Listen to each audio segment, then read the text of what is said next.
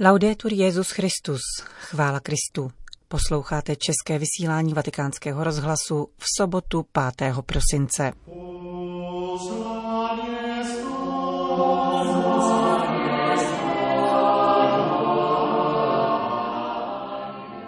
Milí posluchači, po krátkých zprávách z Vatikánu vám přinášíme shrnutí prvního adventního kázání kardinála Raniera Cantalamesi, které přednesl před papežem a římskou kurií. Příjemný poslech od mikrofonu přeje Johana Bronková.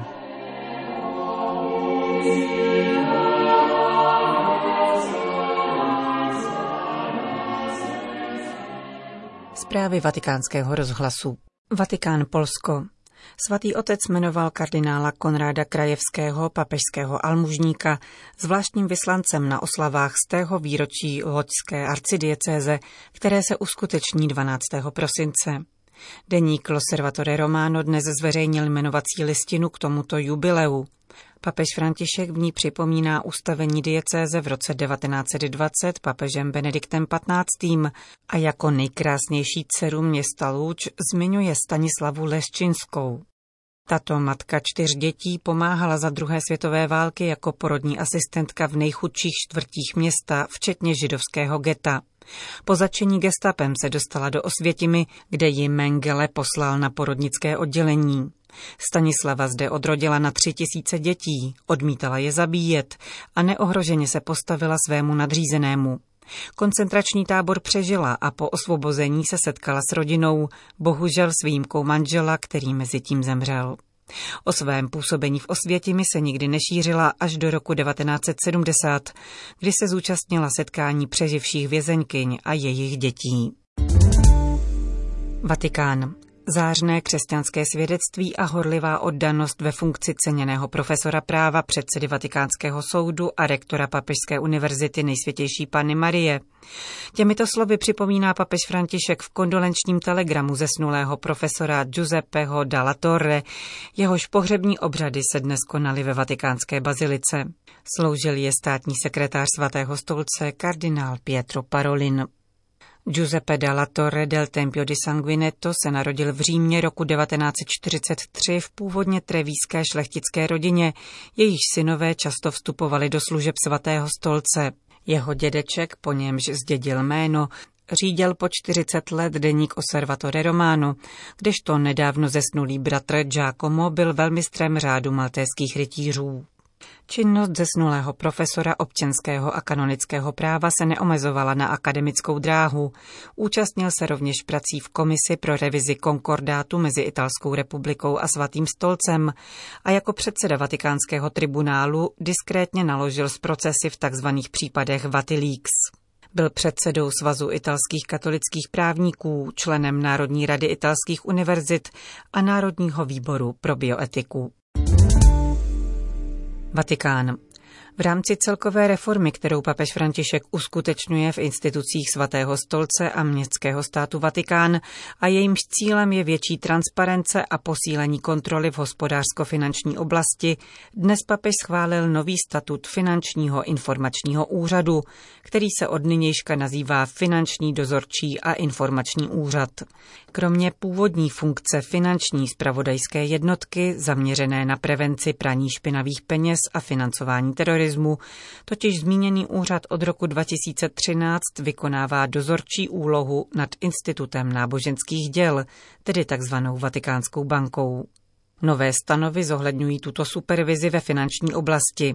Z hlediska vnitřní organizace nový institut Vatikánského finančního úřadu do budoucna mění přijímání personálu, které se bude řídit pravidly římské kurie. Nově definuje role předsednictva a ředitelství této instituce a konečně zřizuje v jeho rámci nový obor věnovaný právním záležitostem.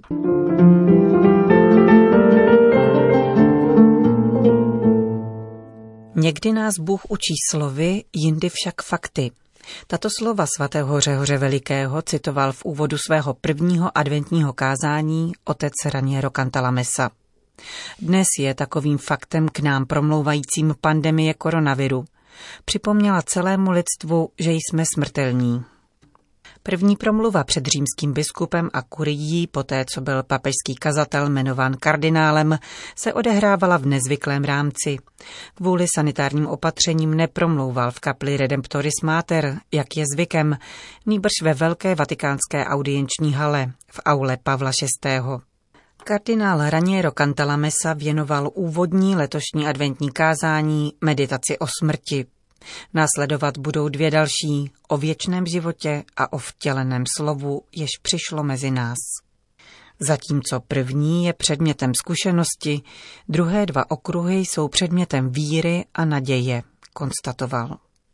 O smrti můžeme mluvit ve dvou různých klíčích, kerygmatickém, hlásajícím, že Kristus smrt přemohl, jež nás vede k vnímání smrti jako mostu do věčného života, a nebo sapienciálním, mudroslovném, spočívajícím v reflexi nad skutečností smrti, jak ji prožíváme v lidské zkušenosti, abychom z ní vyvodili lekci k dobrému životu.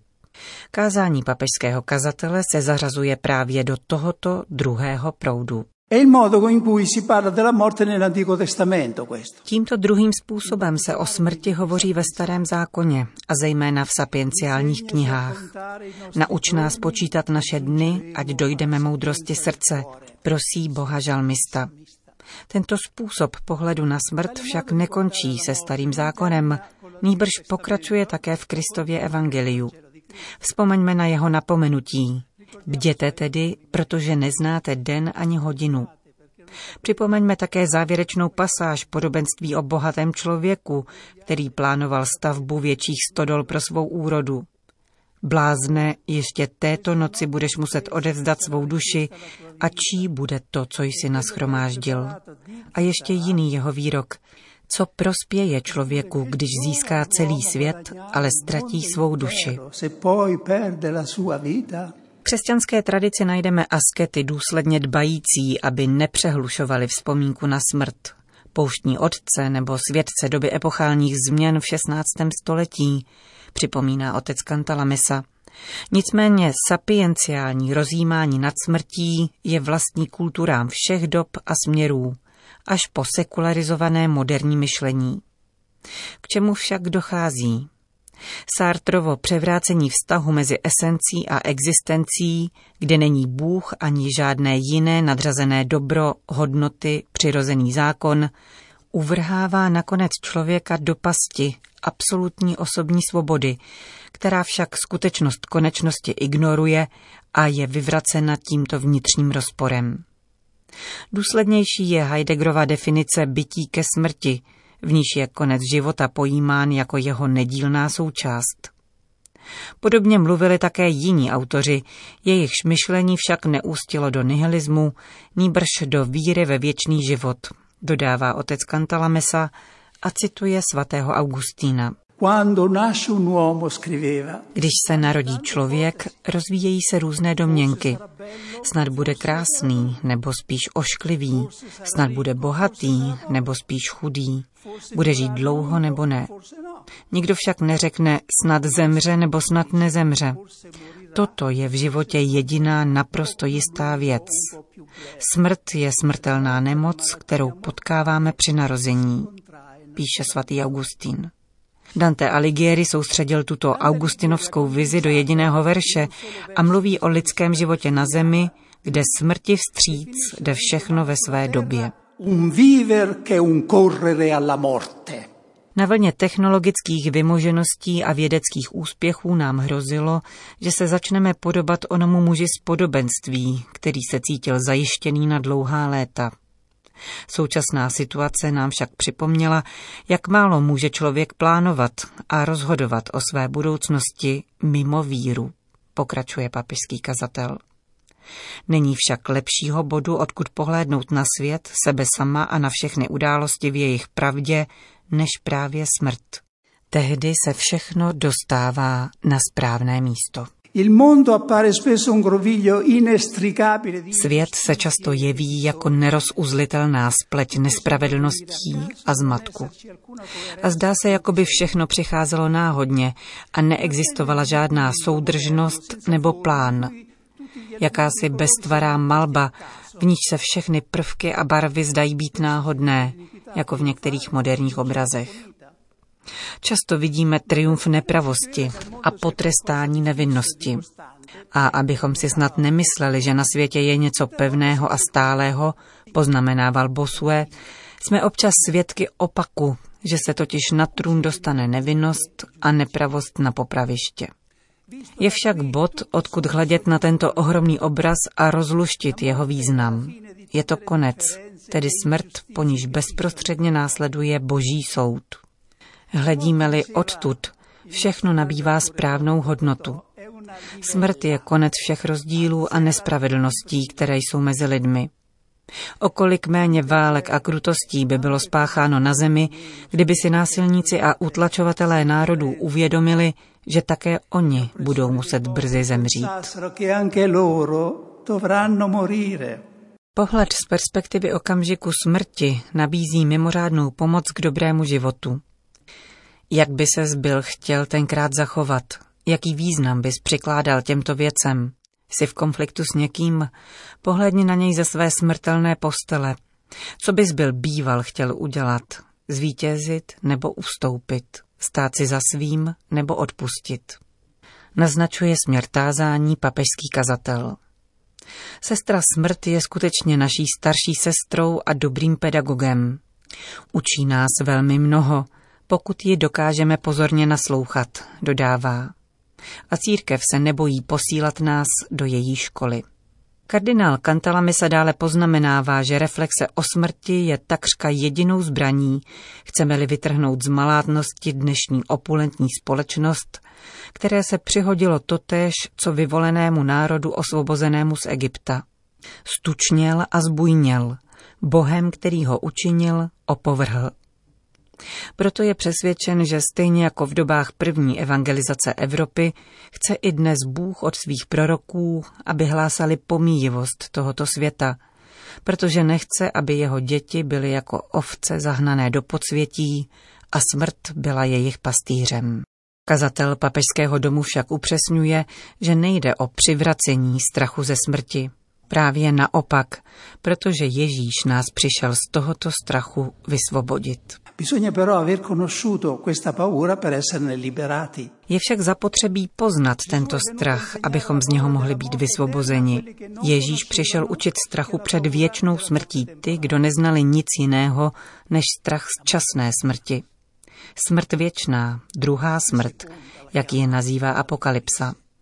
Pouze ona si zaslouží skutečně jméno smrti, protože není přejitím, paschou, nýbrž strašlivou konečnou. Právě kvůli záchraně lidí před touto tragédií musíme v našich kázáních znovu promlouvat ke křesťanům o smrti. Nikdo nepoznal tak dobře novou velikonoční křesťanskou tvář smrti jako svatý František z Asízy. Jeho smrt byla v skutku velikonočním přejitím, transitus, jak se slaví ve františkánské liturgii. A přece v jeho hymnu na stvoření najdeme vedle něžných slov o smrti také jiná, která patří k nejstrašlivějším. Běda těm, kdo umírají v těžkém hříchu. Nebojte se smrti, která zabíjí tělo, nýbrž té, která má moc uvrhnout vás do pekla, opakuje otec Kantalamesa s evangelistou Lukášem. Osten smrti se odstraňuje s odstraněním hříchu. A jakkoliv nás nezbaví úzkosti, kterou s námi Ježíš sdílel v Gecemanech, budeme připraveni přijmout útěšné poselství o tom, že život těch, kdo věří v Boha, nekončí, nýbrž je proměněn a když se rozpadne naše pozemské obydlí, je nám připraven věčný příbytek v nebi.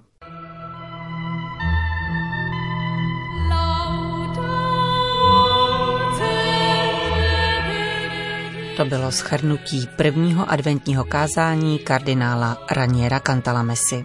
Končíme české vysílání vatikánského rozhlasu. Chvála Kristu, laudetur Jezus Christus.